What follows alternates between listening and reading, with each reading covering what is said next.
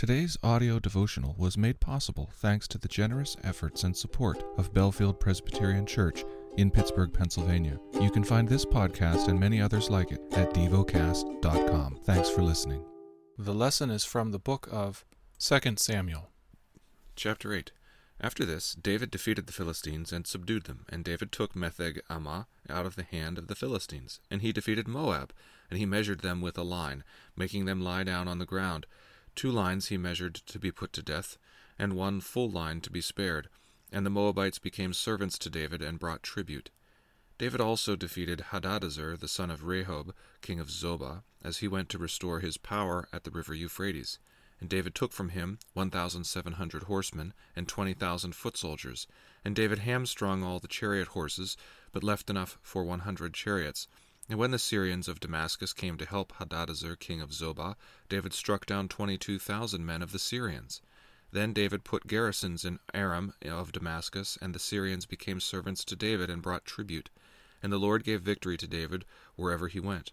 And David took the shields of gold that were carried by the servants of Hadadezer, and brought them to Jerusalem. And from Betah and from Berothai, cities of Hadadezer, King David took very much bronze.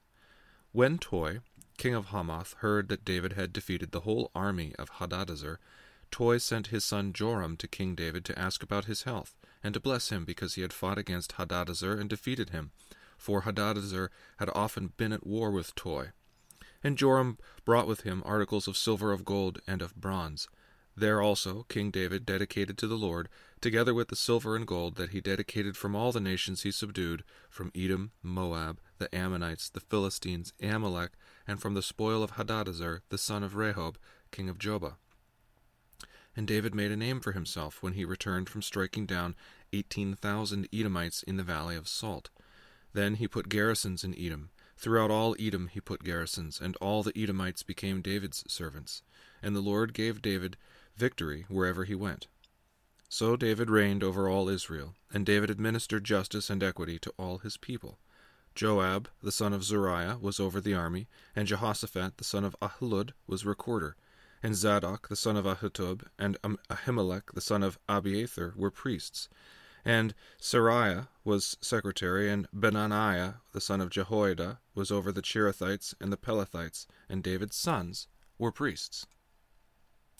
Meditate and dwell on what you're paying attention to in God's Word. How has it connected with your heart or mind?